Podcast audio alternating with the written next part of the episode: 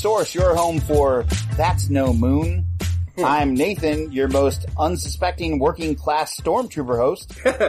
uh, my name is Andy, your Rebellions Are Built on Hope host. And I'm Pat, and if you worry about those fighters, I'll worry about the tower, uh, host. That wasn't a full sentence. nice. Uh, I am the you worry about those fighters, I'll worry about the tower host. Nailed it. Nice. Got it. Anyway, welcome back everybody. It's nice to be talking. A- Andy came up with, I think, a very cool idea for our episode today, but we're gonna get to that after we talk about how was your week? Oh, month? it's it's a beautiful world, like free of oppression. There's like nobody Oh, yeah. who's using the uh, judicial body to backdoor legislation into power or anything like that, or you know, threatening to challenge elections. I mean, it's a wonderful. do we remember? Do you guys remember like five minutes ago when Republicans were against activist judges? like a minute ago. Well, no, I remember when they were very vocal about claiming to be, yeah, that's true. but Oh yeah, man. they've- Anyway, we'll, we'll get to those guys later. How's everybody doing? Uh, we, I will say our Roe versus Wade episode, it came out before the decision dropped, but I feel pretty good about what we said and what we predicted would happen because it turned out that was exactly what Yeah. happened. yeah, I mean, um, I've been consuming a lot more like coverage of things and and just um some interesting thoughts since we recorded that that that that have popped up into my head, but I, I don't really want to bring it out this right now. Um, Right. but I do th- You, like. you can, you can deal with that next lightning round episode. Oh no, no, not at all. This is not a seven minute discussion. I, it, it's probably not anything that's going to come up again in, in all likelihood, but it just, um, I, I've just continued to think about it since then, and um, my, I mean, gosh, it's just such a difficult and nuanced and like weird conversation when you're talking about you know the ethics of of abortion and things, not necessarily like the ruling in particular.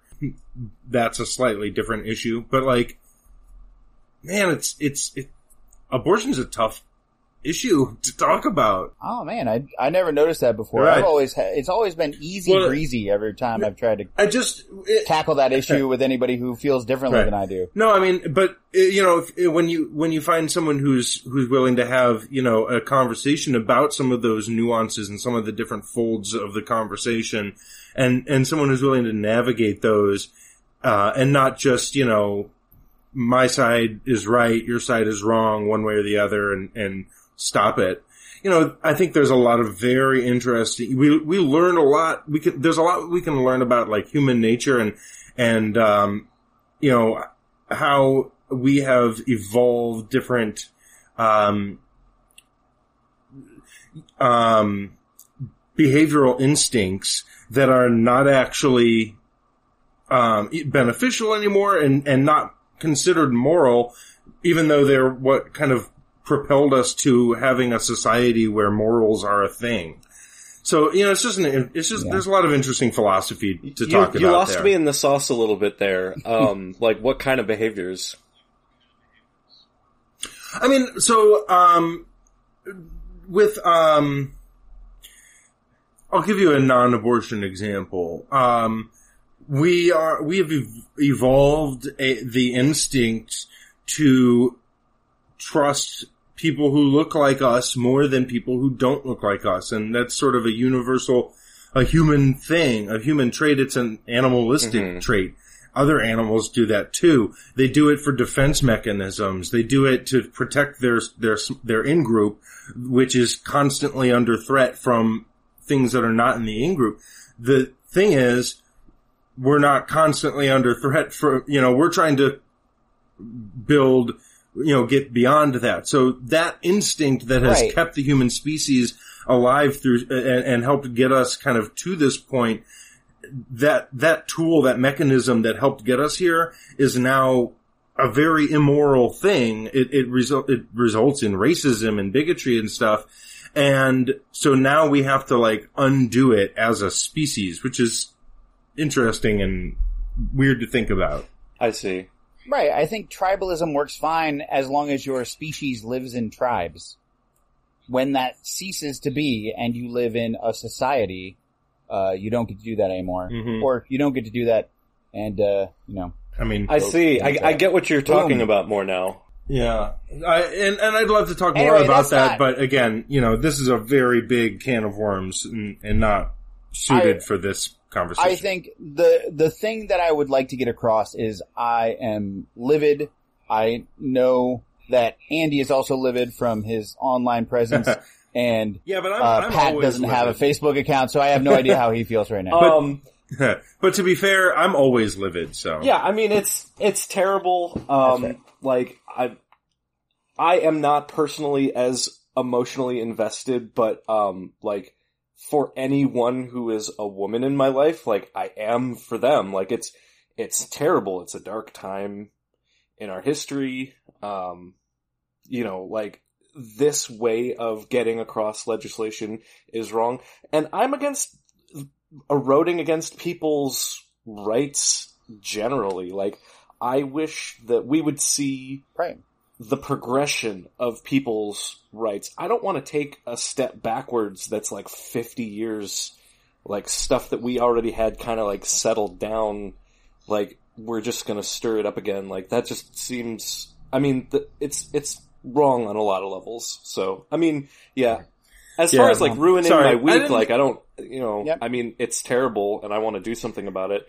I'm not like yeah, fired up. Oh, right there with you. I, I'll tell you what. I mean, tomorrow Well- is July Fourth, and I'm not going to be doing any celebrating of freedom when Right. half of the country does not have autonomy over their body. And I know that the issue is not that simple. However, I, But as- also, it is. It definitely is. Well, one hundred percent. That's I mean, nothing is, but but it. I mean, it is and it isn't because we have. I mean, this cognitive dissonance, like we can't just resolve it by deciding something is simpler than it is.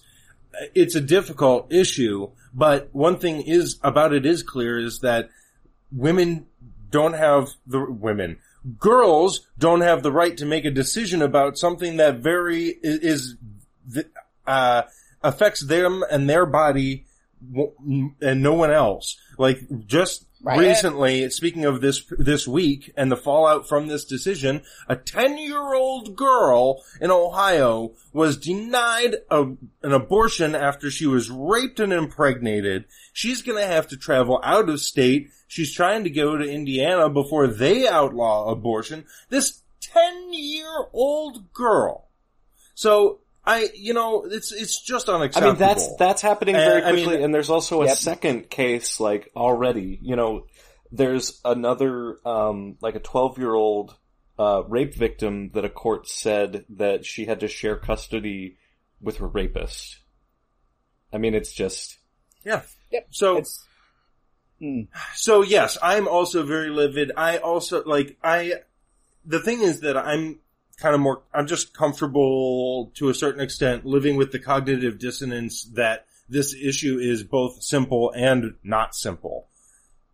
Both of those things are just true. Both of those things are true, Uh, and that's a weird thing Right. to say, but it's true. I think legally it's incredibly simple. Morally, it's not simple at all. That that's a good distinction to make. I agree with. th- well, I, I still think to a certain extent there are there's difficulties about the legality, but like there's no doubt in my mind that women should have that right to be the ones to make that decision and not the government. Well, there you go. Then, like, that sounds pretty damn simple to me. Right. So like legally, Um, legally it gets simpler. But anyway, right. sorry to, to drag us Um, down this road. We, this is the road we're no, on. but like, it, it would be weird. It would be weird if we hadn't Sure. talked about it a little bit. Yeah. Uh, very, very short. How have you guys been personally? Yeah, good. I mean, I had a pretty like other than the news on what was it Thursday, Friday? It was it was Friday afternoon, I think. Um, other than that news, I mean, you know, pretty good week. Uh, got to play some Magic. Got to visit with friends and family and friends' family, and um, go, went outside and touched grass, which is like, wow, you know. Ho- hopefully you had the grass's consent. Uh, yes. I asked the grass, and the grass said, absolutely. Grass, grass, or grass. No one grasses for free. Nah. I don't think that worked. Andy, anything going on with you? Yeah, I mean, um, You bought a house. yeah. Woo! I mean, yeah, that was a while ago. Um, yeah, we went, we had, we went up to Michigan, uh, like a week or two ago to, for, for a family reunion on Caitlin's side. Um, that was fun. Um, there, I, it's, there are Trumpers there. Um, Yeah. you know, there be um, dragons. the the host had all a bunch of a whole bunch of Trump stickers on their fridge. Um, but Cool, cool, cool. nothing came up. We didn't like, even though it was, um, it was this past weekend. It was the like we were driving down there the evening after that decision came through, or the evening that the decision came through. So like, whew, it was it's fresh, it was raw, but we were able to, and I don't necessarily, again, living with kind of the things are both good and bad. Um, not talking about, I don't, I am torn about not talking about it because I think that those people should be forced to defend those beliefs, um, or, you know, those convictions, I should say, because they shouldn't have to defend beliefs in a religious sense when it comes to our laws, because they shouldn't be, have anything to do with each other. But anyway, um, it was a nice weekend. We hung out with, uh, one of Caitlin's cousins. His name is Trey. He's a young kid. Uh, I think he's like 14 now. And boy, Cool. he's awfully like, he thought we, we are the coolest. So, uh, nice. like he was on us, like a sh- he was our shadow. And, um, so that's like kind of fun. Nice. Um, yeah. Hell yeah. Hey Trey, you know what the coolest thing is? Bodily autonomy. Right. Well- I mean, we definitely draw, because I don't know, anyway. We also stopped at a dispensary. Uh, nice. Good times. nice. So, What were they dispensing? Legal. Like candy and stuff? legal marijuana. That's Ooh. even better than candy. Yeah. Well, it's awesome. pretty cool. Uh, Well, it I mean, it kind of leads True. to candy. Yep. Uh, there's not Anyway. much going on with me right now. Um, I have been getting, ba- I had fallen out of the habit, but, uh, shockingly, this week provided some new opportunities to get into it with Facebook trolls again. Um, and I was very much in the mood to get into it. Um, and Heard that. I think that's it. Oh, I'm, I am getting a divorce and I moved out of town, but that's, well, that's fine. It's not a big Wow. I mean, Um, I, I guess I, yeah, I we, mean- Yeah. we had kind of discussed a little bit of that. I'm very sorry for your situation. It sounds, it sounds very rough, my friend. it is it is not ideal, but uh, I still uh, we still have a, a good relationship, and uh, everything is sad, but going to be fine. Cool. It So, sounds like you're making yeah. the best of it you can, yeah. Yeah, I don't, I mean, Uh, and I, I I'm living. Yeah, without knowing, you know, much uh, uh, anything about like the, you know, the circumstances. I know, uh, first of all, moving to a new city is awfully freaking stressful, and uh, you know, after my parents got divorced, I know I have some sense of how. Uh, uncomfortable and stressful that can be. So I, I f- I feel for you. And, um, maybe if I'm driving up to Michigan for some more legal marijuana, I can Hey. stop by Toledo and say, hey. yeah, and I will say that's been one like firm, like unwavering uh, silver line around this dark, dark cloud. Is um for now I'm uh, living with Lexi and uh, her partner Cole and my mom and most importantly my nephews and getting to spend time with them every day is an Oh, I thought you were gonna say all the weed. Um, Nice. and so That sounded, that sounded Yeah, like the natural also, like, progression of I mean, I what you were gonna say. I, I will say I am like an eight minute drive away from legal weed right now, and uh, I I don't smoke or partake, so it's like That's fair. not particularly useful to me. But that's I am all for it for uh, others, and more importantly, legal fireworks. Although I think I've talked about it on the pod before, I'm now anti fireworks, 100% pro uh, drone. Oh, fair, yeah. Um, so anyway, we can, I had sort of like vague booked, uh, about my situation on the last episode and I don't want to get into it a lot, but I did want to, like, it always annoys me on Facebook when people are like, feeling bad today, dot, dot, dot, just like hoping for people to like engage with them. And so Yeah. like, like this is what's happening in my life and it's ongoing and I'll talk about it more and it sucks and there are good parts and there are a lot of bad parts, but, um, I Yeah. am 100% confident yeah. things are going to be fine. Well, so what are we Yeah. talking about today? Speaking of bad parts, I, Alderaan. Um, I've got kind of, I don't know, when it comes to divorce and, and other things, I guess one thing I would say is that I've got a bad feeling about this. nailed it. Got- Really got, Got it. him. yeah, no, um, alright, so, um, you guys, have you heard It's as if of, it's as- as if two voices cried out and then were suddenly silent. I don't. I don't really know. No, that didn't work. I think it works. No. I think we just roll it. um, Yeah, there we go. have you heard of a movie? Uh, uh, there's a few movies actually, um, called Star Wars. Is that the one with Jar Jar? I think you mean A New Hope, episode four. Right. Well, that's the middle of the story. That's actually the beginning of the story. Right. I'm. I'm more of a Phantom Menace So- sort of guy, but that's just, Mm. I have a bad feeling about this. So Star Wars. Um, as we all know, uh, you know, and uh, there's the uh, the Death Star, which is this big, giant space station that can blow up planets, right? And uh, the there's the Rebel Alliance, the good guys, and they come in and they uh, at the end of the movie. So I'm going to give a spoiler here, so just you know, if you haven't seen the movie yet, go watch it. Ooh, come I back. think we actually have a Um, sound drop that I barely ever use for spoiler alerts. Spoilers! Oh, nice. Is it Han yelling, yeah?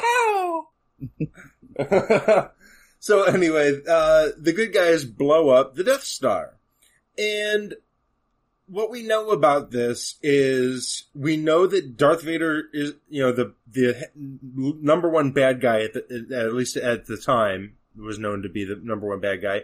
He's not dead. He's, he gets away. The Emperor, who we just sort of like kind of know exists, but he's not a character yet. Uh, you know, he's uh, not around. Um, we know that the Empire is still ruling the galaxy, but what the reb, what the rebels have done by blowing up that Death Star is they've really turned the tables. They've set a new uh, momentum in that war and put put everything uh, right on the on the path towards. We know that eventually they overthrow the Empire. Right, there's there's hope for the galaxy again. Right. And then there's never any bad things that ever happen in that Right, storyline ever again. No, no, no power vacuum in the galaxy. That's Right. you know talked about over Definitely the not. course of several books. Well, so that's movies. interesting. But how does that So- tie into a topic for the podcast, Andy? Well, interestingly enough, this is not another science fiction episode. Um, Well, no. So, I know. Uh, dot gif or whatever. Um, so the core concept here is there's this thing that looms over in Star Wars. It physically looms like a moon, but it is no moon. Uh, sorry, bad sci-fi puns. Can't help myself. But, um, you know, the, the idea that there's this, this monstrosity that looms over everything that, um, that destroying that monstrosity by blowing that up and getting that out of there opens up all new, you know, uh, doors for success, for turning, um, turning the tide of, of, you know, the course of society, the, cour- the, the direction our country is headed, at, Right. really. Um, so what we what, what we want to do, what I want to do, this exercise for this episode is each of us is going to talk about identify a Death Star problem, a, a problem that um, that just hangs over everything. It casts this off huge shadow, and um, and if if we can get rid of that problem, um, that opens the door to you know, that, that gets everything on the right track and why that will start to lead to a chain reaction of other good things happening, other problems going away. So that ripple effect is very important in this Death Star concept thing, right? It should end up, you know, you have to, you have to explain why, why that chain reaction will happen and, and be a bunch of good positive changes. Um, so each of us is going to say, you know, give us, present, you know, a, a, problem and a solution to the problem in the form of a, you know, a rough sketch of a policy. Something that, you know, in a dream world, we'd, we would pass con, pass, you know, Congress and the president would sign. Um, Hell yeah.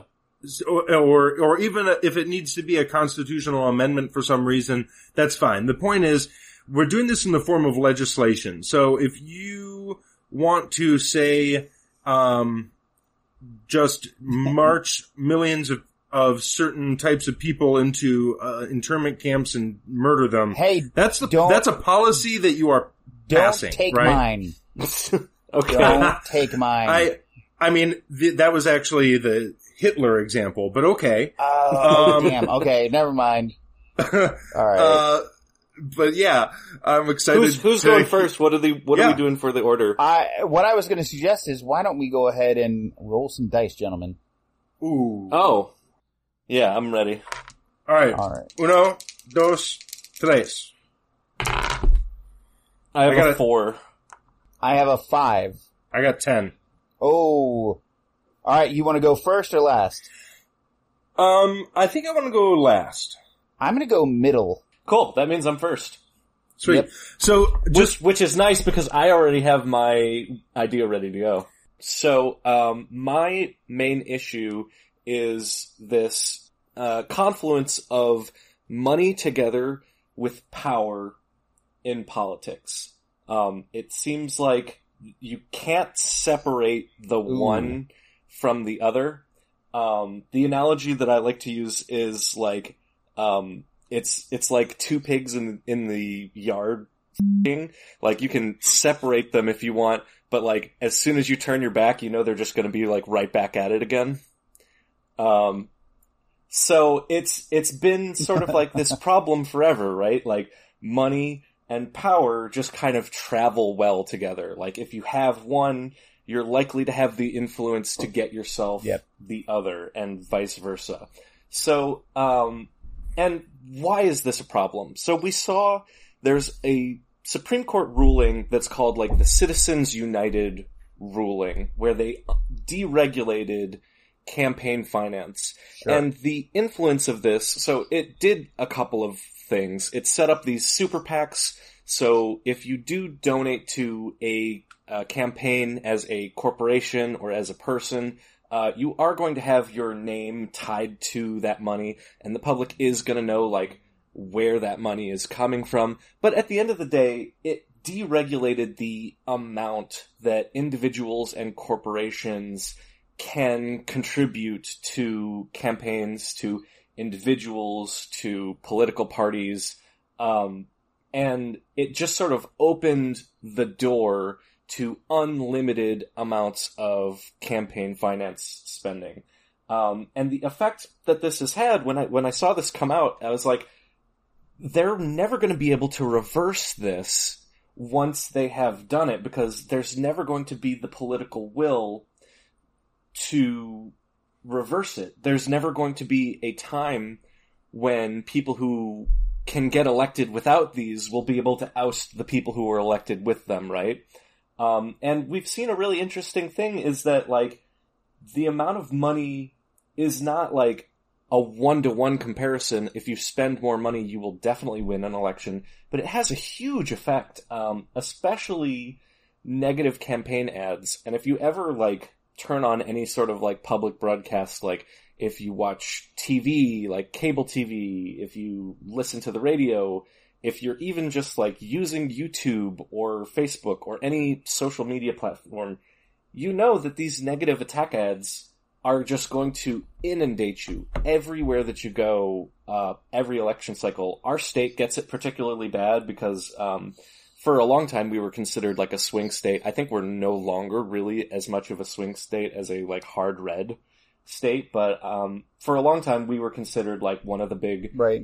Swing states, and so we would just get like bombarded with months, months of political ads that are specifically like, uh, here's all of the bad stuff that this person has ever done. Like, do you really trust them with your children's future?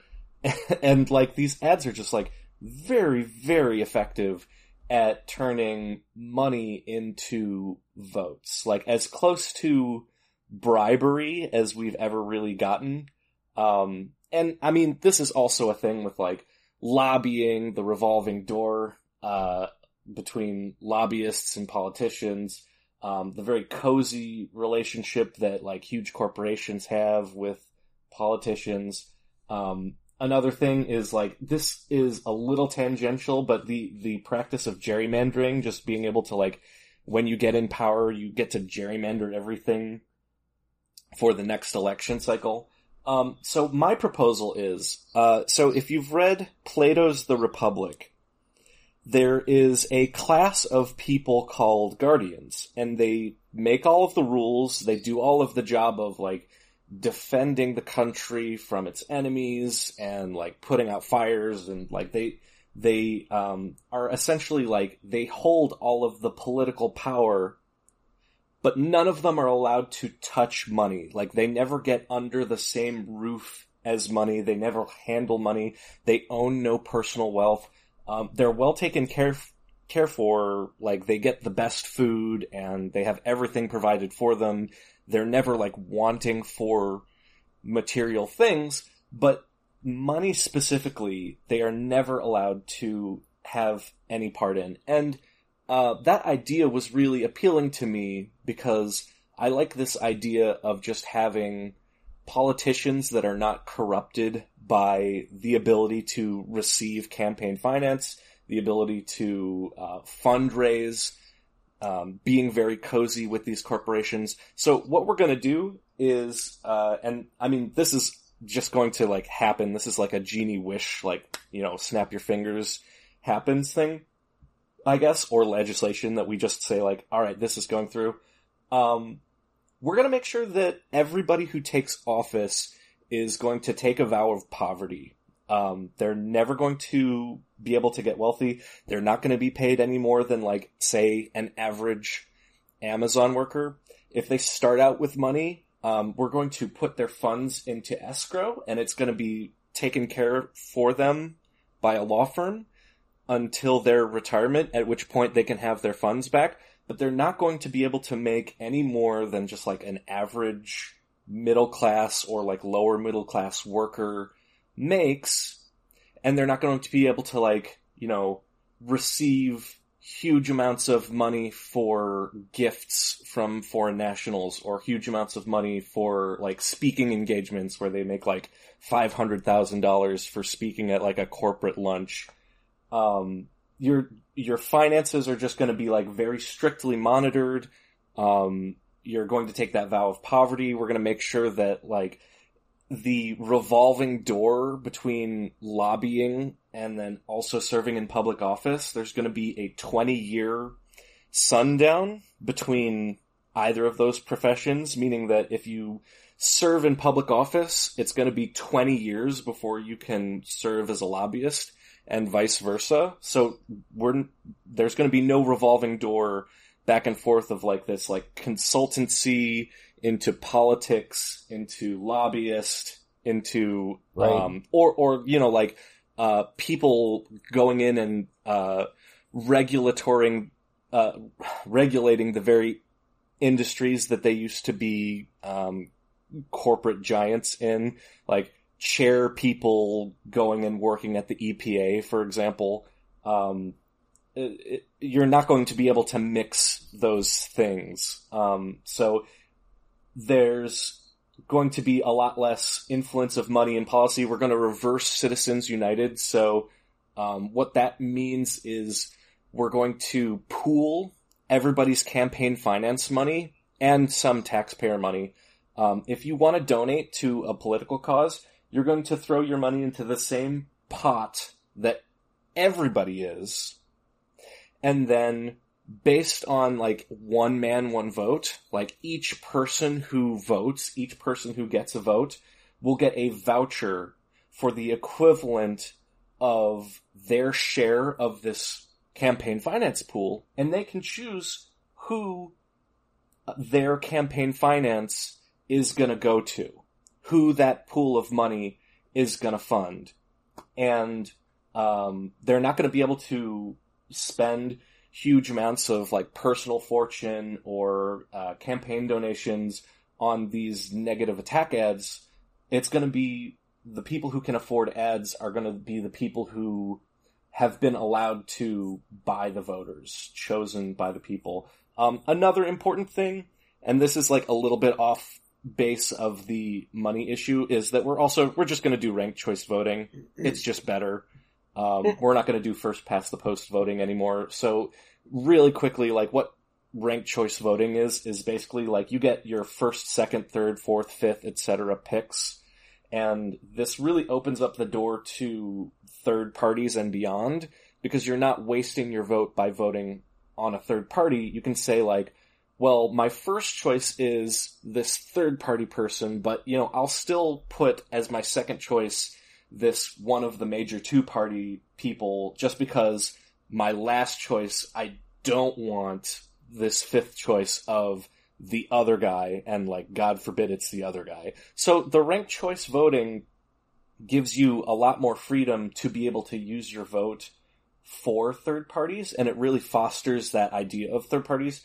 The system that we have currently of uh, it's called first past the post, um, it or winner takes all voting. It just means that um, if you vote for a third party, you're essentially tanking your second best choice. Like, oh, you know, I would have been okay with this guy. You're tanking that vote and throwing it away by voting for third party. And I just really think that that's a shame.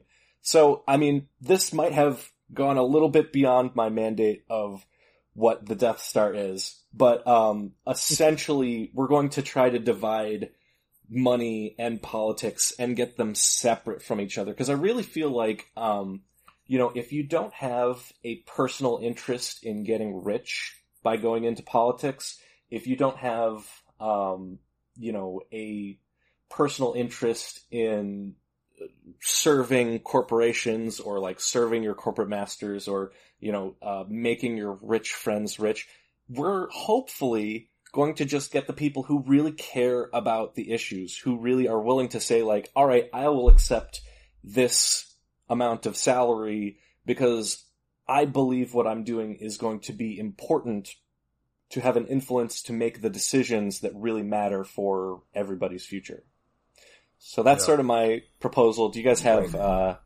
ways that you want to add to or subtract from, or uh, things Hmm. Well- that you think I haven't thought through thoroughly?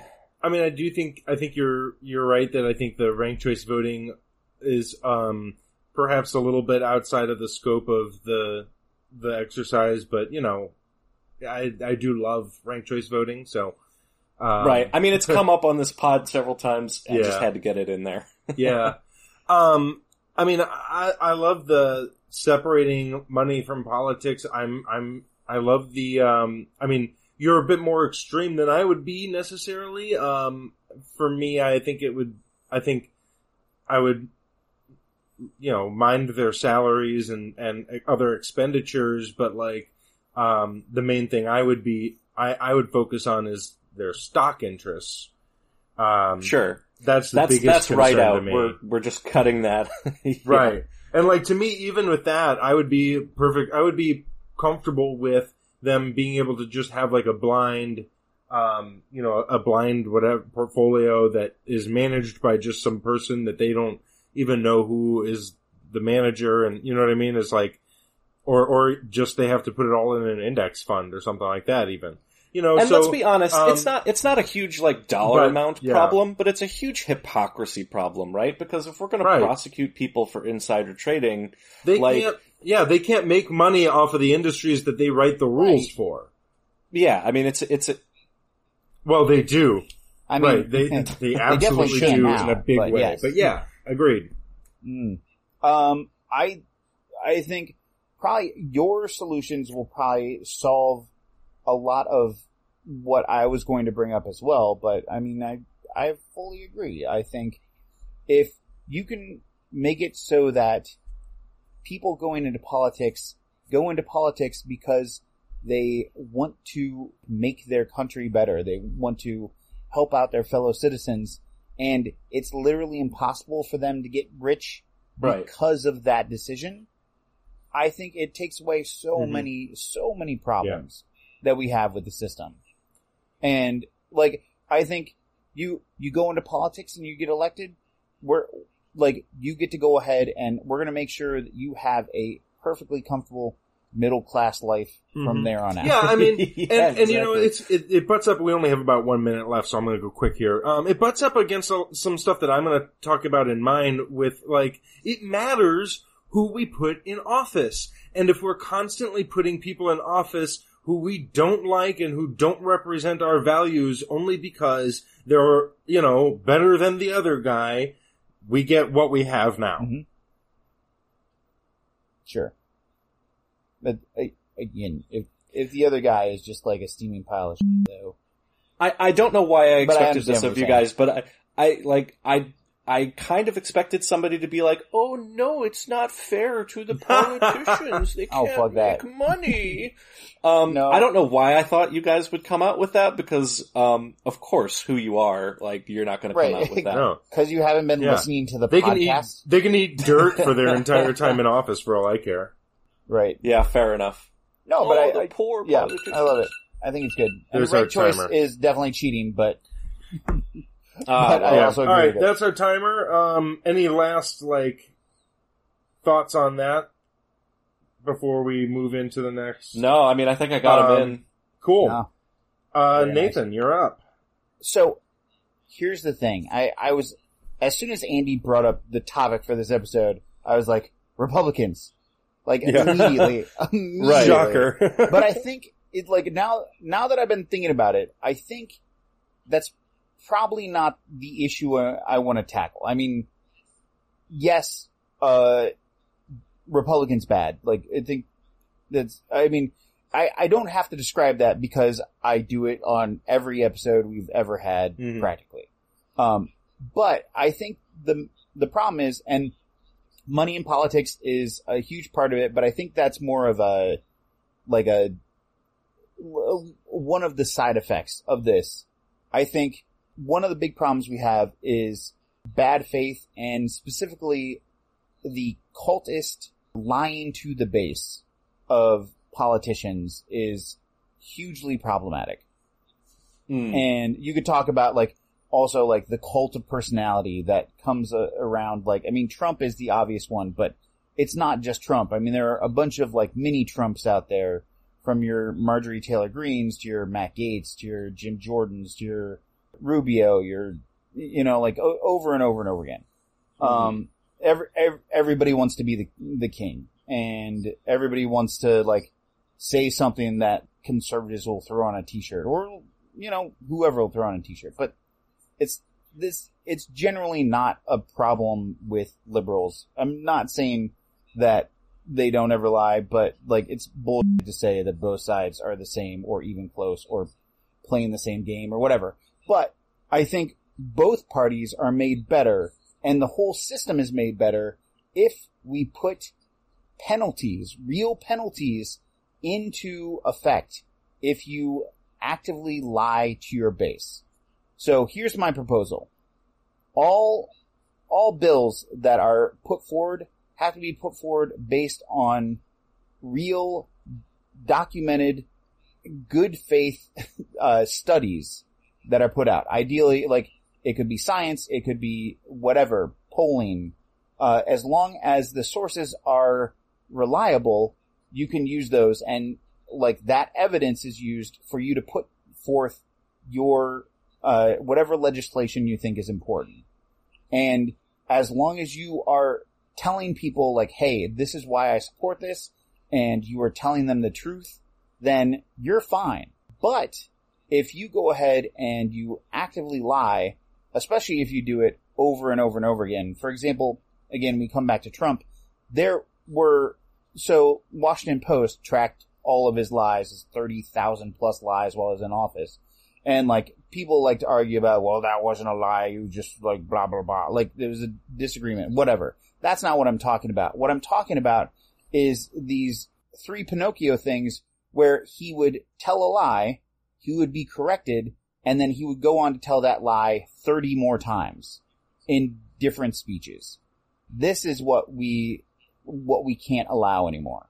We have to Hmm. make it so that the, this, this policy of actively making your base dumber by lying to them over and over again, which is, I think, there's not really even a hard argument to make, is what caused January 6th and so many other problems that we have. The, the anti-vax movement and no masking and over and over and over again, like racism amongst certain groups of people. Like, I think this is my plan. We have actual genuine consequences and I would like them to be serious. I think you lose your job, but you could also be fined and go to jail. I think jail time is probably a big part of this. And you have plenty of, you, plenty of off ramps to stop lying.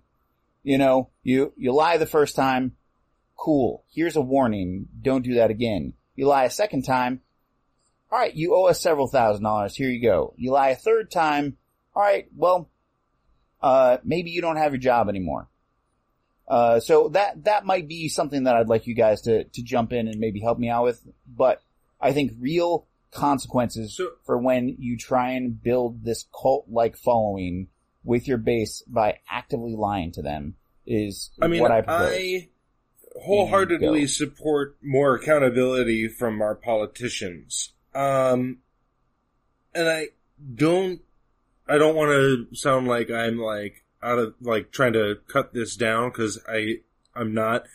Who gets to decide what's a lie and why should everyone trust them? Like, can you sell the same fact checker to the conservatives as you can to the Republicans? I just, and not that this is like a make or break question. I'm just like, uh, this is where I, I don't know how you thread that needle. I don't I know. don't, I don't give a I don't give a shit if they so like Republicans and Democrats, who whoever, like third parties. I think this opens a lot of doors for them as well. But I don't give a shit if you don't trust whoever it is. What you do is you have to put down on paper these are the things that makes uh, that make a source reliable and those are the things that that uh, would determine whether the information is correct or not. It's when you get to like move the goalposts that it becomes a problem with this source or that source or whatever. okay, so it's, the it's the more like- that conservatives don't. uh, The, sorry, the- go ahead. well, I was just saying, I, I don't think the problem now is that conservatives, like, don't believe this source or that source. It's that Trump said that, uh, veterans were morons for having gone to war, and then they have to, like, prove that he didn't, like, they can't allow him to have said that, so they go away. Or they want immigrants to be violent, and so they can say whatever they want about them because it doesn't matter. It, like, the problem is when information becomes inconvenient, they just pretend it doesn't exist. And that's what can't be allowed. Right. So I- absolutely believe in like there there is an objective truth. Like if Yes. you say it's three and I say it's four, like if you look underneath the cup, like one of us is right and one of us is wrong, right? Like I think that there is a real objective truth for a lot of like numerical things or like scientific things that we search out there. When you get more down to like the the kind of lies that are told in politic in politics, a lot of them are like half truths or like a statistic that if you look at crossways or like one particular study that was funded by a corporation came out with saying this. You know, um, so like to to sort of regurgitate your idea and spit it up back at you, like so we're going to essentially make like a ministry of Didn't- truth that is going to determine how well like your media or your politics um how well you conform to their particular idea of truth and um like anybody who opposes that we're going to send you to jail. Um do you see how like i have concerns that that this could be like Oh, sure. but- abused by bad actors all all you have to do you don't have to agree to opinions all you have to do is say this person like when when you say something when you stand up on stage and you say this is the way it is and i know that because this you have Mhm. to like actually have a source for the bullshit that you're spouting and if you don't have a source either don't say that So or take the warning, stop saying it, or pay your fine and stop saying it, or get fired so and go to not jail. that because if your whole point is to like lie to people and then influence them through those lies, that's fine. I don't have to agree with your point. You just have to make sure it's at so I just want to make sure I'm understanding you. So I want to try and phrase it a little bit differently. So Sure. like, it's not that you are looking for to create like a a ministry of truth that like decides this is fact and this is not, but more that you want a standard of supportive evidence.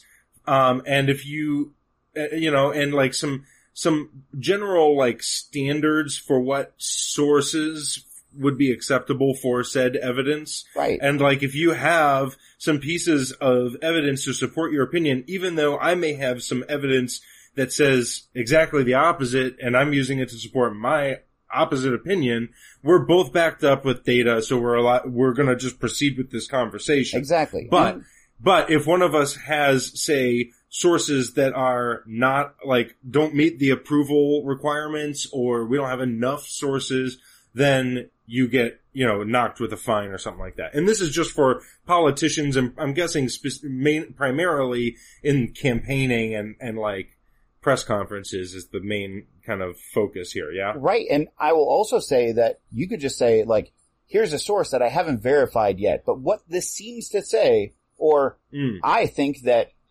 Ted Cruz likes to piss his pants or whatever.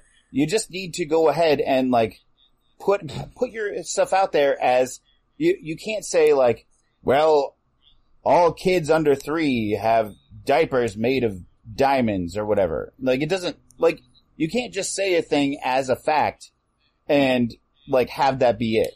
You can say a thing as a fact if you have the facts to back that thing up.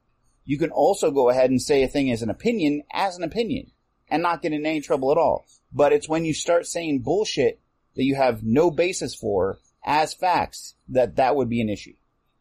Okay. See, that's a lot better because I'm- i I'm think that having for the like record, a, I'm- a department of fact and fiction would get immediately laughed out of the government.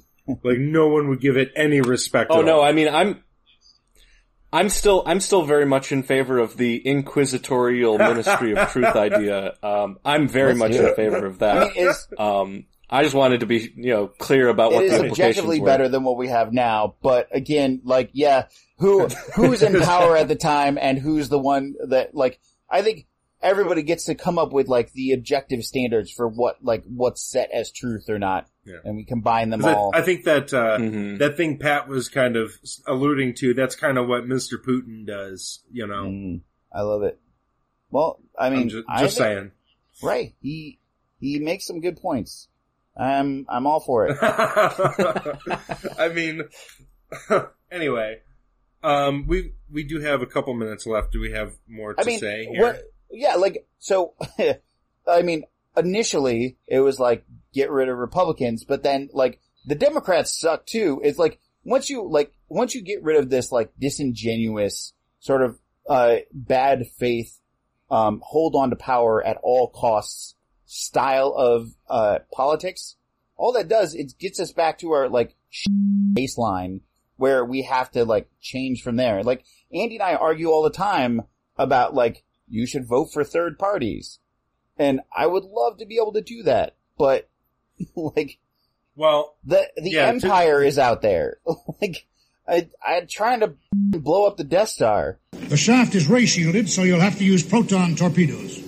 That's impossible, even for a computer. It's not impossible. I used to bullseye womp rats in my T-16 back home. They're not much bigger than two meters. yeah. Right, and it's it's funny to me because um like these Democrats and Republicans like they'll go for each other's throats in debates and whenever they're political grandstanding, whenever they're like talking on the Senate floor or talking to their constituents, they'll just like tear apart the other side. Behind the scenes, they're like having drinks with each other. They agree on like almost So- all of our major foreign policy issues. They agree on like treating migrants like less than human. So- uh, they agree on arming Israel and Saudi Arabia. So it's kind From of what like, I have heard, you know, from what I have heard over the last ooh, four to six years, um, Congress people from are have gotten less and less and less chummy with each with across the aisle in a very palpable way, a, a, a, noticeable way. I guess that's what I want. yeah. Um, to where like people who retired from Congress even like ten years ago or something have have commented on, on some interviews I was listening to. Like I, I forget even who the f- it was now. Um, I don't know why I just swore there, but you know. Um, anyway, uh, I don't remember who it was, but I remember I was listening to somebody who, you know, was not that long out of Congress and out of Washington, and they were saying like, they don't go get drinks together. They don't have lunch together anymore. It is cold. And I mean, that's, I, I am, I think that that's really picked up since January 6th, but, um, I think that's been going on for, a for a long while. But anyway, no, I think, um, I, I just think it's, but there's but there's so much left over. So- there's so much left over from Trump's uh, That's our policies. Ah, well, I guess you'll never know what the end of that thought was. go for it. Uh, you'll, I mean, there, there's so much of the policy that, like, just didn't see any revision at all, or, like, we're gonna take all of that back, but we're just going to, like, rechange the wording and then send Yeah. it back out. You know? Yep. Yeah. So that's, that was my whole point. Alrighty. I guess that brings it back to me. Haha! You couldn't escape us. well, um, I didn't really want to try because it is my topic after all. Um, so, uh, before I actually start the timer, I, I, I want to say, like, this is something that I have, um, I've sort of tossed around in a lot, like, toyed around with in my head a lot, a lot, a lot, a lot. Nobody tosses a dwarf. Yeah! Like, if I got a chance to just pass one thing, fix one thing, and try and also hit as many other things with the ripple as possible, how, what would I try and target? And, um, I'm also, I want to also throw out before I start the timer on mine that, um, I, I, I posed this question on Facebook, uh, just to my, you know, as a question. And, uh, a lot of the responses I got back had a lot to do with, um, healthcare, like universal healthcare was a very common response, um, and childcare, uh, and, um, some, some various like economic things. Uh, one friend of mine suggested this idea of hella taxing the fuck out of the mega corporations and using that money specifically to, um, to get started lots and lots of like co-ops, uh, all across the country and get people like basically b- rebuild communities. So there's a lot of cool ideas out there. And, um, so that being Hmm. said, I'm going to go ahead and start the timer here and get into mine because kind of like you guys, um, I'm, I'm targeting the government, uh, essentially. Um, now, so okay. I, I think it's Sounds very, good. very important, uh, who is in government and how they get there and what they're being asked to do when they're there.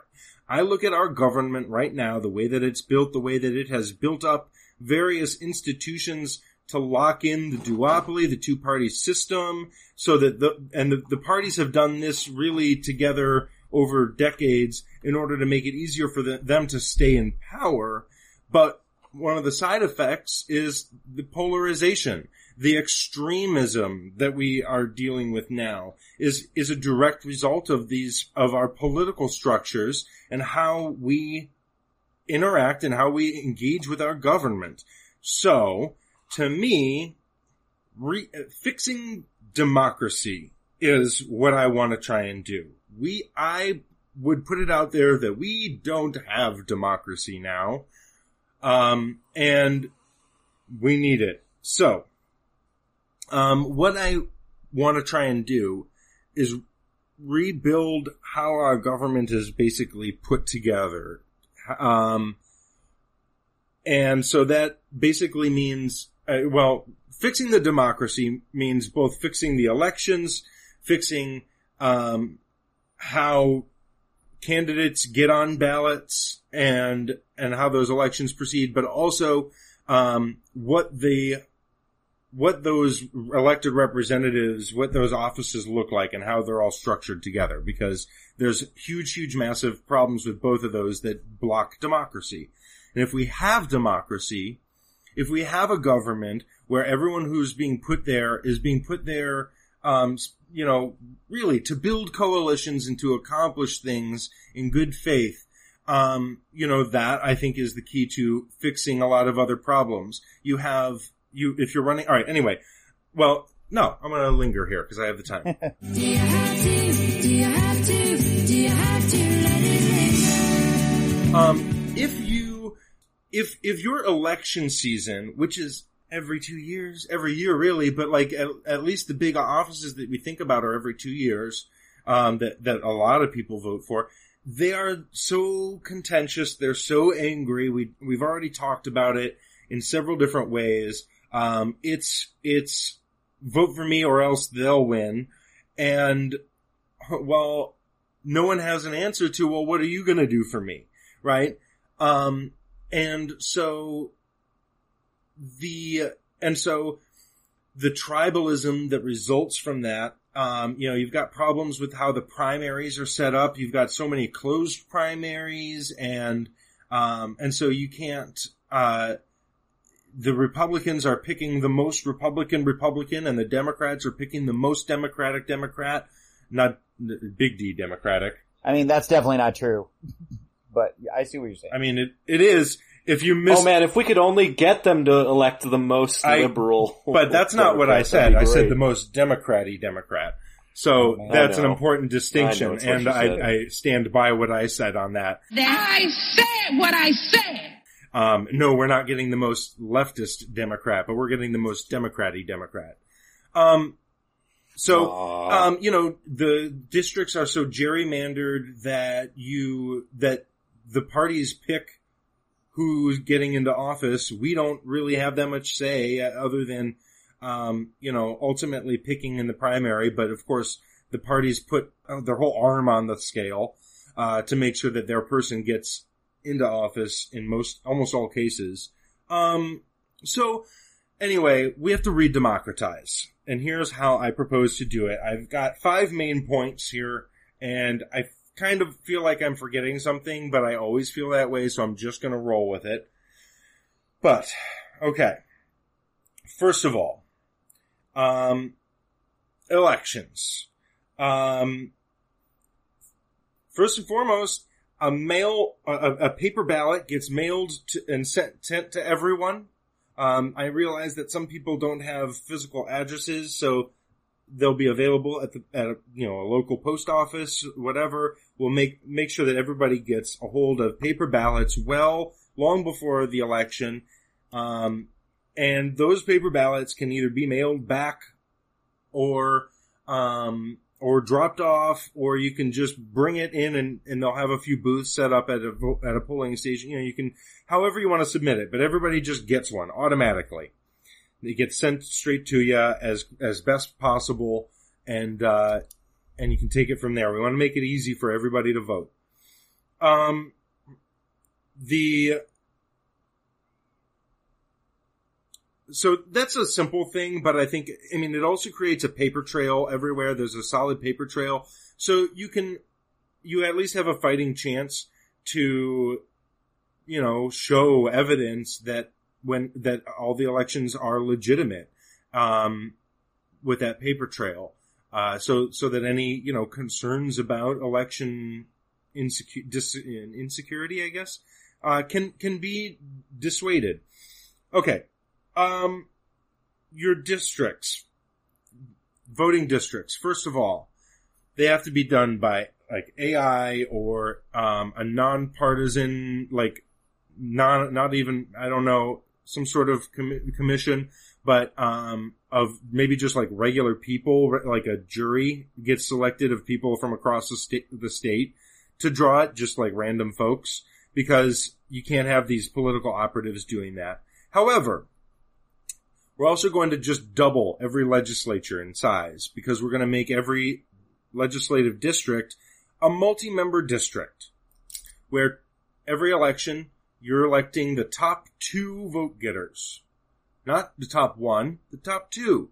So, uh, ev- the more people get represented in their legislature in every district, that also makes a huge, takes a, like, it takes the kneecaps off of gerrymandering because even if you get that first one, someone's getting that second one.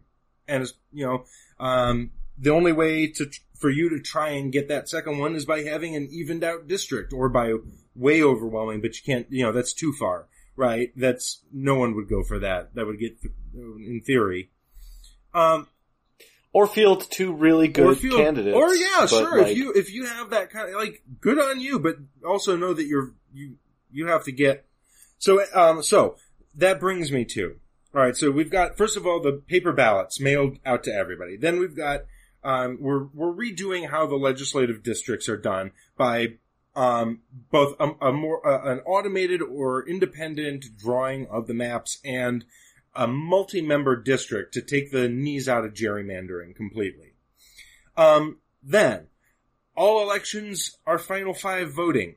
Final five voting is open primaries. This is very, very, very important. Pri- the primaries are just wide open. All the candidates are all for the office are all listed, and everybody gets a vote. And who, the top five um, vote getters out of that primary move on to the second phase. The second phase is ranked choice voting. Like Pat described, so you, you have five candidates and you rank them one, two, three, four, and five. One is the best, five is the worst. And it's gonna be, uh, I forget what it's called, but there's the automatic runoff, that's what it's called. Um, where, um, so, uh, the, the candidates, uh, if there's no clear first and second place winner, um, and they have to both have, you know, majorities over 50%, um, I, uh, then the lowest vote getter is removed, and everybody who picked them for number one, all of those votes get reassigned to the number two vote getters, and it's reevaluated. right. So now, if there's no clear, you know, one and two over 50%, we do it again. We remove number four and reassign all of those to the number two or number three, depending on, you know, who's left. Um, until you have two candidates who both have gotten over the 50% threshold.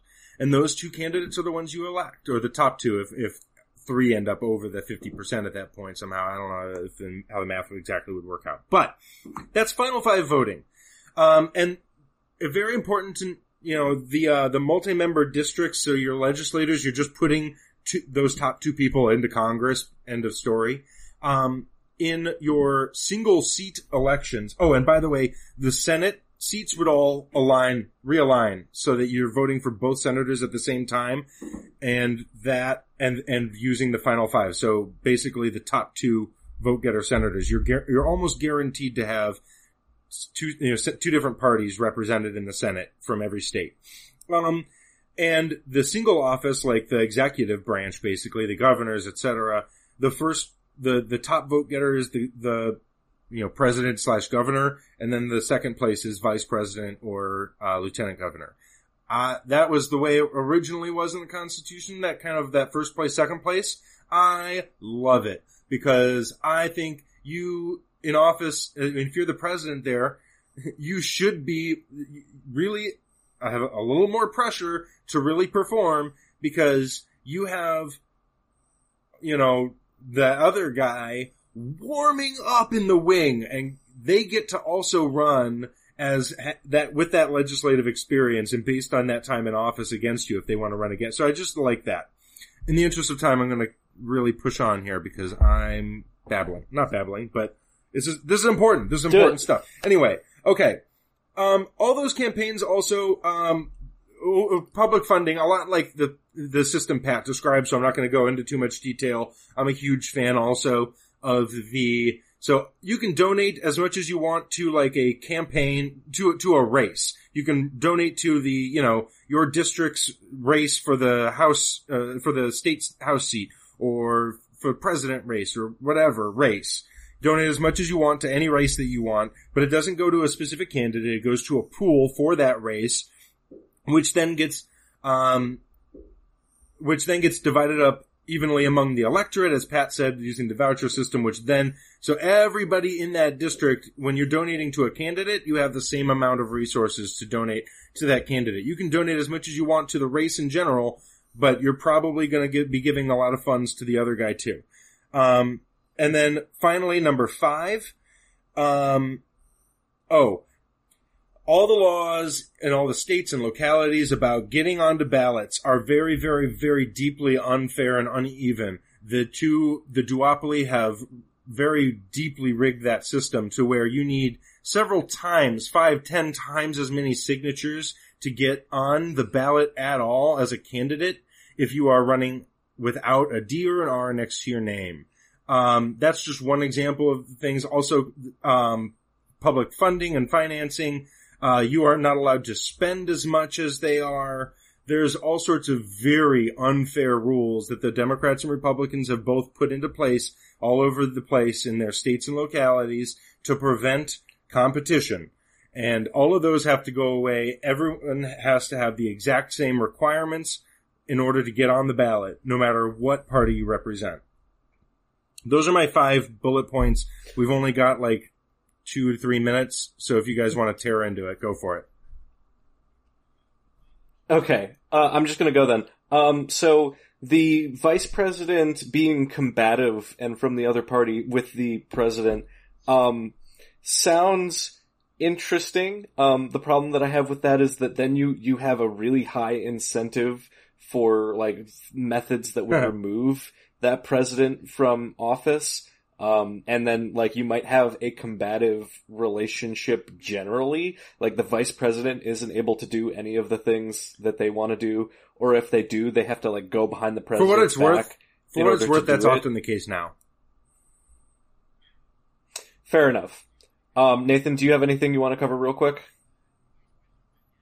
Well, I think the vice president right now has zero, like, you don't have any power at all. Like, you, you can, like, break the tie in the Senate, right? But that's the end of what you can actually do. Other than, like, cross your fingers and hope to God the president stops breathing. Um, I think all this is good. I just keep thinking, uh, do you remember when, uh, your ranked choice voting was going too far because you had come up with a second idea? I think you have, I think you have a lot of ideas here, Andy, and I think they're all good, and I support all of them. Um, Mm-hmm. I think it's pretty complicated, though. You know, it's a lot of it's a lot of stuff that you put out.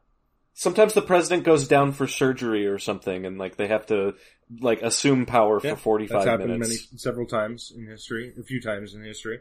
I, yeah, I mean, I think that there's, um, there's definitely a lot of potential for that. I think, um, the, you know, with the idea being that you're trying to coalition build, I think, you know, something that other countries do is they force, when you elect in a new government, they have to write up a, goals for that government. No, what are we going to be trying to do? And they have to collaborate I- and write that out, and then Oh.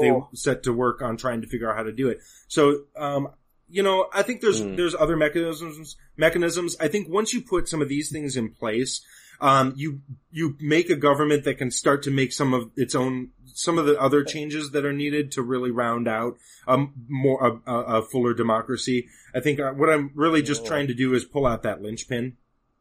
But no, I oh, there's the timer.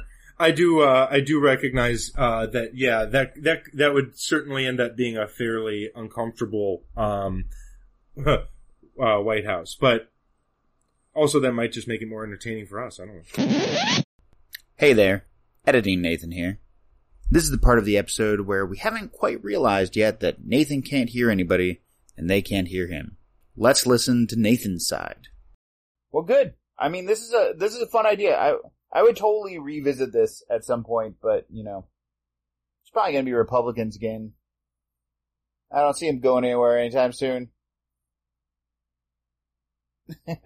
yeah, there there have been a lot of Death Stars. Uh, you just can't keep a good Death Star down. Well, awesome. Uh, again, uh, kudos on this uh, episode idea, Andy. And uh, wait, can you guys hear me?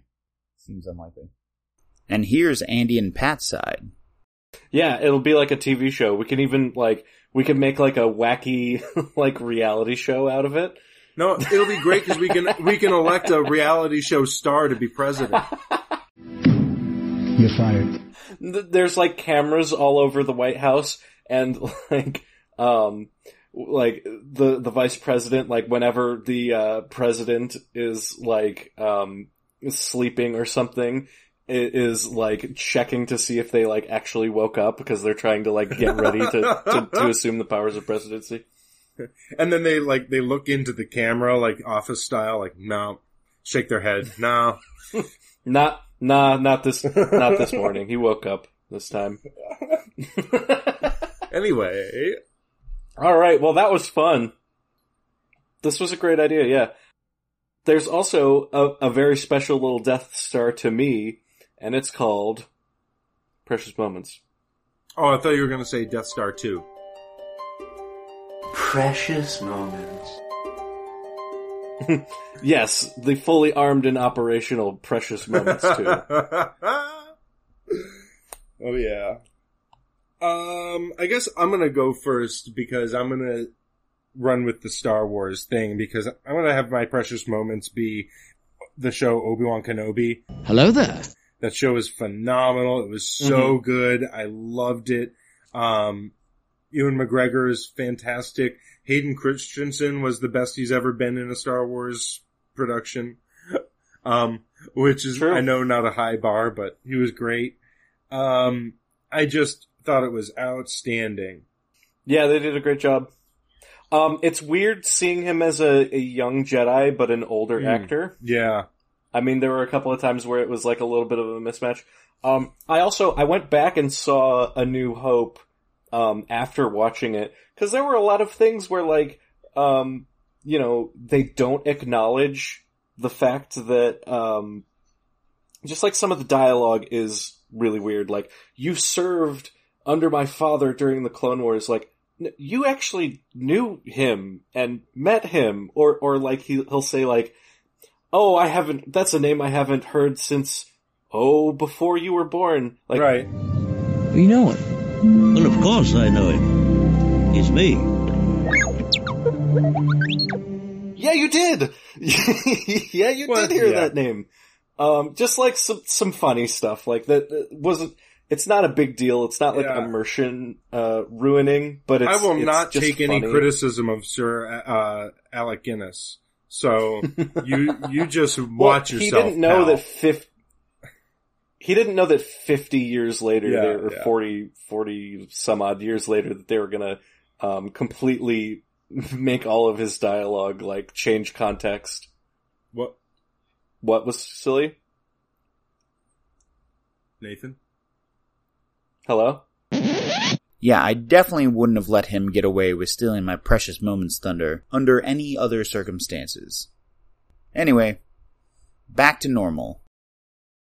What? Well, He didn't I guess like that's it, the end of the episode like, then. He thought the Good whole app. project it was kind of silly. Oh, Nathan, Nathan, we cannot hear you. I guys, guys, just just so you know, I wonder my, if he can hear, my can he audio hear us still? cutting in and Or maybe, I like, choppy have versions of us? Can hear right us? Because we can't hear you. There it is. What? There he is. Um, yeah. So what I was saying earlier was, uh, Hmm. I have always read that Alec Guinness thought that Star Wars was silly, like that. well, he's- Well, yes and no, because he invested heavily into the, um, they had an option of like toy futures or, like a lump cash sum, and most of the cast took a lump cash sum, and Alec Guinness said, "No, I will take the toy futures."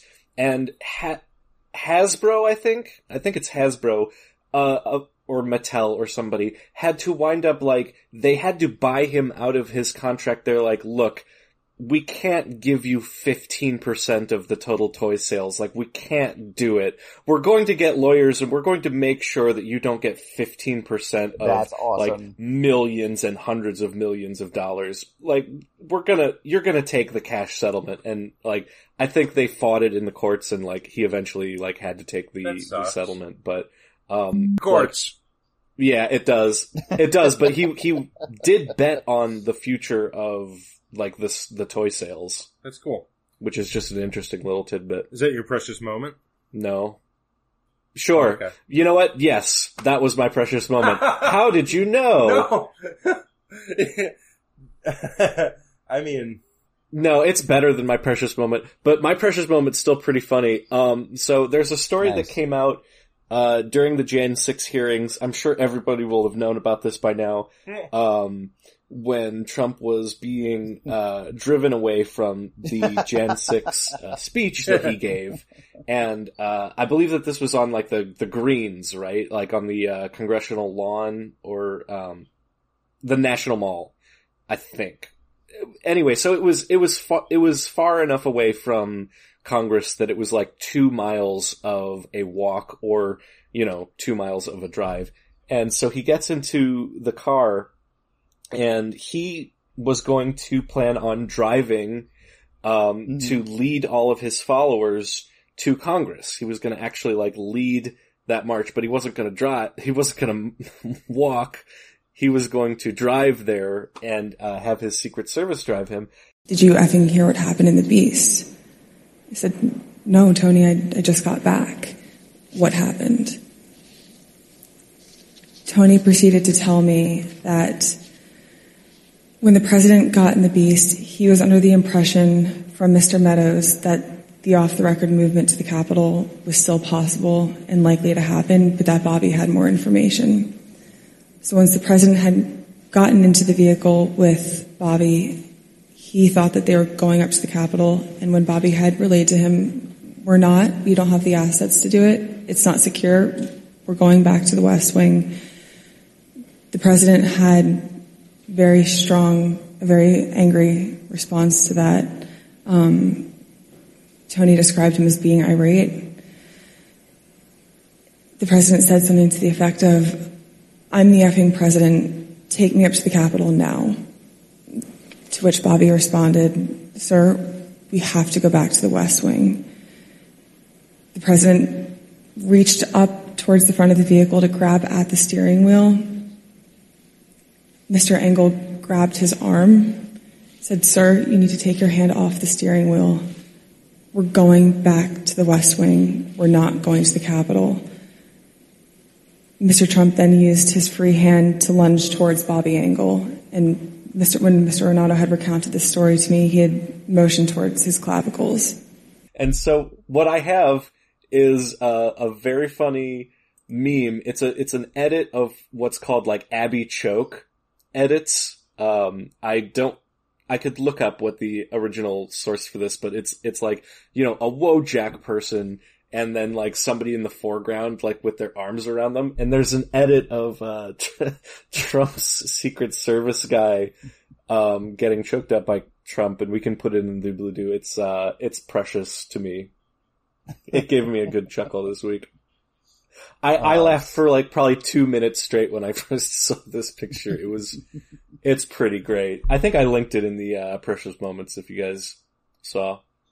It's just like there, like we are going to do. We've actually had a request from one of our sorcerers to do an hmm. episode on the January And we 6th will. hearings, and we are absolutely Sure. going to do one. But they're still ongoing, and every time, like there's a new hearing, something bonkers comes out, and so we are we are waiting for all of them to finish up, and then we'll we'll do one big uh, blockbuster episode. But Th- this is why we need weekly Beat a Dead Source. This is why we need daily Beat a Dead Source. yes, Every every half hour, updates, 24 hour streams. The yes, we we just need a 24 hour news network of Beat a Dead Source. That would be awful.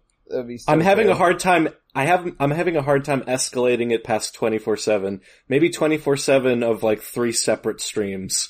There you go. Perfect. I love it. Um, well, since I've, I, I feel like I was fairly kind to the Republicans today by not making my thing all about them, just about the things that they do and who they are and whatnot. um, I decided to go ahead and make my precious moments about a little story about Republicans out of the great state of Minnesota. Um, so a key vote came up, uh, this week in Minnesota to legalize, uh, THC, uh, quote, infused edibles and beverages. And, uh, one of the, the key Republicans on the committee voting on this, uh, just straight up didn't read the bill and then, uh, voted in to legalize, uh, edible marijuana in the state of Minnesota. Uh, apparently, so the, the guy's name is Senator Jim Abeler, uh, A-B-E-L-E-R. And, uh, he said, quote, I didn't realize the new law would legalize ed- edibles, uh, containing Delta 9 THC before it passed. After the vote, Abeler then said out loud, quote, that doesn't legalize marijuana. We didn't just do that. To which a Democratic state representative said, Oh, are you kidding? Of course you have. Of course you have. No, just kidding. We'll do that next, okay? so, uh, this guy just didn't read the bill. And so accidentally in the state of Minnesota legalized edible marijuana, which is I, brilliant. I love it. I love this story so much. I like, and it's, it's, it's real law now. Like that's actually a thing just- that happened. This isn't just like a sitcom or no, but. I would love to, to actually like listen to the conversations that, oh, see, I didn't actually read the bill, see? You gotta let me have a do-over, you know. Well- oh, no, no, yeah, you had your chance, didn't was- ya? Like, I just, oh man. yeah. I is this that Fargo now? it. I mean, a little bit. Um, Say hello. Did you hear the one about the guy who couldn't afford personalized plates, so he went and changed his name to J3L2404? Yeah, that's a good one. they so they they uh, put it into a health and human services funding bill and he didn't he just didn't read it so I mean, most of them don't. that's what happened um and then of course he tried to be like well like he tried to turn around and undo the vote afterwards but it was it was already I- too late that's they not don't, that's not the they way never laws read work the bills, and you know, I mean, all right. First of all, shout out to one to one person who we know who does actually read the laws anyway. If you don't say- if you don't say- passed, if you friend, don't say friend, of the pod, Jen Briney. there we are thank you friend, friend of the pod, Jen Briney, uh, on her podcast, Congressional Dish. And by the way, she has another, a new podcast, uh, where she's with, joins, uh, Andrew Heaton, who is an, another favorite of mine, and, um, Justin Robert Young, I think his name is, who runs, does a polit, so, uh, Andrew Heaton does a, po- a podcast called Political Orphanage, and Justin does a podcast called Politics, Politics, Politics. Three of them are, they're very dialed in. They really know what they're talking about. They're very thoughtful. They actually read the actual things that are ha- like, um, and they just started doing a new podcast together where they just kind of like get together and talk about, cause they don't necessarily bring notes to this, but, uh, they ha- already know so much. So it, it's, it's a really fascinating podcast. It's called We're Not Wrong. All the three of them are great. I'm not as big a fan of Justin Robert Young, but anyway, um, so friend of the podcast, Jen Briney reads more bills than I get, than your congressperson. I'm sure of it. Whoever listener. Yeah. Um, so like, uh, there's that, and there's one, wasn't it, um, it was Rand Paul who tried to actually propose a bill that like, was supposed to not quite require, but try to force politicians' hands to reading the bills before and ban them from just sneaking in and passing something really quickly, um, without give, getting time for people to read it and stuff. So, you know, sometimes some Republicans do decent things.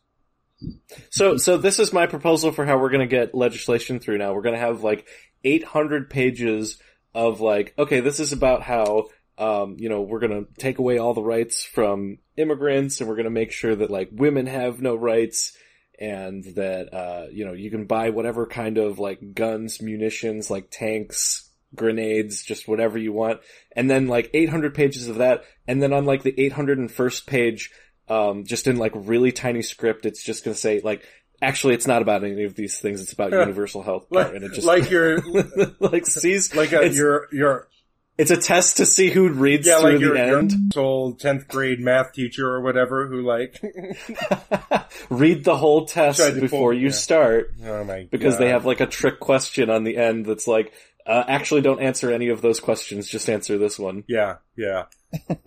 wow. On that note, Absolutely. Well, you know what I need to do? Uh, I need to come up with a catchphrase. hopefully, uh, we gave you some stuff to think about. May the force be with you, and uh, love you. Bye. Bye. The force will be with you, Luke. Always.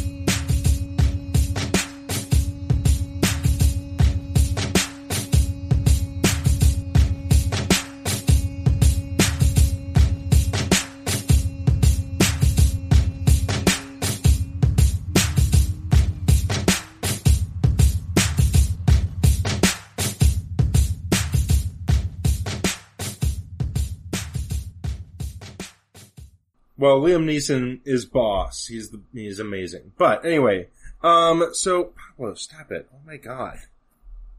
Um, the, all the animals hate it when I'm paying attention to anything except for them. Sure, sure. Um,